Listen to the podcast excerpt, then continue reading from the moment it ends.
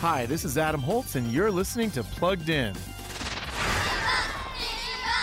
I'm not Minnie. Please stop calling me that. In the new movie Minions The Rise of Gru, now available on video, it's back to the 70s for the origin story of this young criminal mastermind. Gru, who's 11, dreams of joining a supervillain team called the Vicious Six. When there's an opening, Gru applies, leaving his minions behind. And that sparks a chain reaction of mayhem. Luckily, Gru's loyal yellow helpers are still on the job.